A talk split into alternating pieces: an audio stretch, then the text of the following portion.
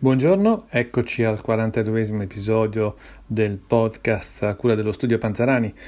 sul futuro del lavoro e oggi affronteremo un tema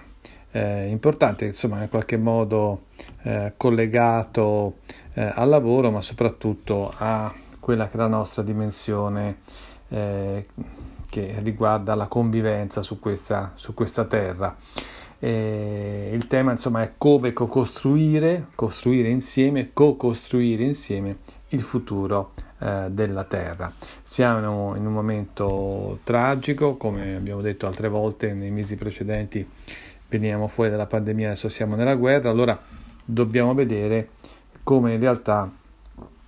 eh, oltre ad affrontare questo tema che eh, purtroppo riguarda tutti in questo momento questa aggressione eh, terribile che c'è stata da parte della Russia nei confronti dell'Ucraina, ma continuiamo comunque a domandarci come riuscire a, ad avere un atteggiamento che sia diverso nei confronti della terra in generale e quindi eh, da un punto di vista diciamo non solo ambientale ma come costruire una comunità diversa per il futuro. E questo sarà uno dei temi forti da qui ai prossimi mesi, sicuramente ai prossimi, ai prossimi anni. Anche oggi l'oggetto di questo mm, podcast di oggi è il tema, è un articolo che ho scritto per eh, Economy e appunto come costruire il futuro della Terra e siamo in un'era della collaborazione in cui le organizzazioni si apriranno sempre più a formare comunità per reciproci vantaggi, sviluppando ecosistemi che diano opportunità di crescita collettiva e in quest'ottica collaborativa che è possibile co-costruire il futuro della Terra. Come ampiamente detto, negli ultimi anni hanno visto un susseguirsi di cambiamenti radicali che hanno portato alla progressiva rimodulazione delle strutture delle organizzazioni aziendali all'interno delle quali nuovi sistemi moderni come la collaborazione e il networking stanno definitivamente sostituendo le forme arcaiche di gerarchia e burocrazia. Strutture organizzative che tendono ad essere dinamiche, liquide, modulari e ad approcciare ad una leadership collaborativa, sia per meglio rispondere alla complessità del cambiamento,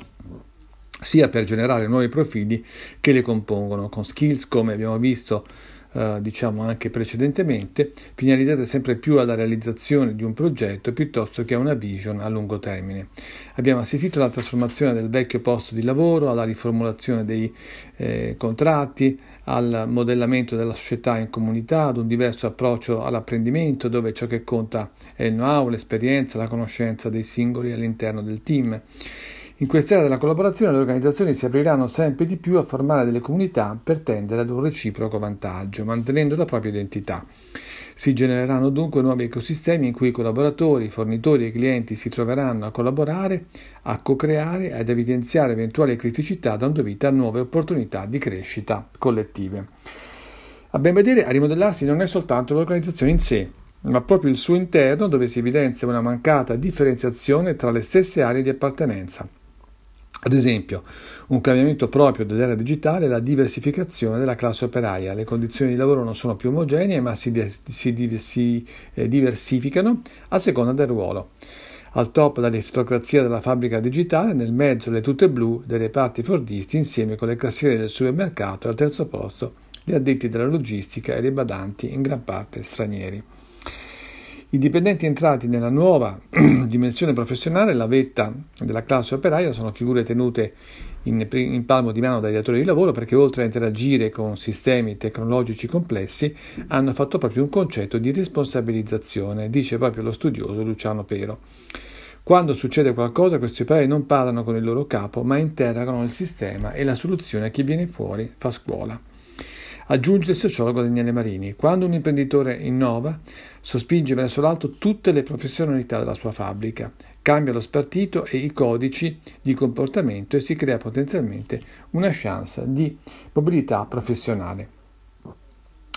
Tentativi in questa direzione ci sono sicuramente ma timidi e troppo poco numerosi rispetto alla dimensione del paese. Esempi da poter visitare dai quali poter prendere spunto sono l'Innovation District del Chilometro Rosso vicino a Milano, la Farm di Treviso o la Dallar Academy che ha visto la costituzione di una Motor Valley per supportare la formazione di figure professionali nell'ingegneria meccanica attraverso l'istituzione di master e lauree specialistiche. Esempi buoni che dimostrano come le eccellenti capacità imprenditoriali italiane possano dare vita a ecosistemi locali e a un indotto della conoscenza che porti benefici sui territori. Si dovrebbe puntare su parchi tecnologici rafforzare la formazione che abbiamo invece tagliato con grande danno per le imprese e puntare sulla creatività e la conoscenza, argomenti che più volte abbiamo ricordato. Ma e qui una cosa interessante, facciamo un parallelo, come dice Vandana Shiva sulle pagine della Repubblica, eh, anche le economie di madre terra si basano sulla co-creatività e sulla coproduzione, nel rispetto dei diritti e dell'integrità di tutti, nella cura del prossimo. In questo senso, nella prospettiva della democrazia della terra, l'economia è un sottoinsieme dell'ecologia. E ancora, abbiamo bisogno di democrazia, abbiamo bisogno di una vera e propria democrazia di madre terra. La democrazia della terra è una visione del mondo, un paradigma, una rivoluzione, è un insieme di pratiche basate sul reciproco riconoscimento. La democrazia della Terra riconosce non solo che gli esseri umani sono esseri interconnessi, ma che tutte le forme di vita hanno diritto di accedere ai doni della Terra. Tutti i problemi di natura ecologica hanno radici nella negazione che la Terra sia un sistema vivente, una negazione che ha dato forma a economie predatorie. Madre Terra però chiede un cambio di paradigma, passare dall'avidità alla cura. E su questo eh, diciamo, su questa considerazione di Vandana Shiva, che insomma si eh, parla appunto di, di, quanto sia importante il tema della co-creatività, della coproduzione, che come abbiamo visto fa parte anche dell'evoluzione recente delle imprese, eh, abbiamo sottolineato un punto importante, quindi una uh, nuova modalità di eh, di lavorare basata appunto eh, sull'innovazione e forse una nuova modalità di vivere e di vivere anche il nostro pianeta e quindi vediamo come in questo caso le cose si, si uniscano. E insomma, quindi queste sono le considerazioni di questa, di questa, settimana. Per chi vuole approfondire può leggere l'articolo su Economy 2030, può quindi approfondire eh, l'argomento e per il resto, accanto a questi pensieri, naturalmente non dimentichiamo purtroppo eh, ancora la brutalità eh, e la, il primitivismo nel quale siamo immersi da un punto di vista del mancato superamento della violenza fra gli uomini e quindi eh, ci auguriamo invece che appunto la, la, la, la dimensione umana non assuma in futuro queste forme così assurde e primordiali di violenza, ma si vada verso una serie di costruzioni, di co-costruzioni di cui abbiamo parlato, che sono così, così importanti per poter avere un'umanità che viva in modo armonico e non ritorni proprio all'età eh, della pietra se intendiamo soprattutto la violenza che poteva esserci non giustificata, eh, quella sta continuando, insomma, purtroppo a esserci all'interno della nostra natura umana da questo punto di vista. Grazie a tutti ancora per l'ascolto e appuntamento al prossimo uh, capitolo del nostro podcast Il futuro del lavoro Studio Panzarani. A presto, ciao ciao.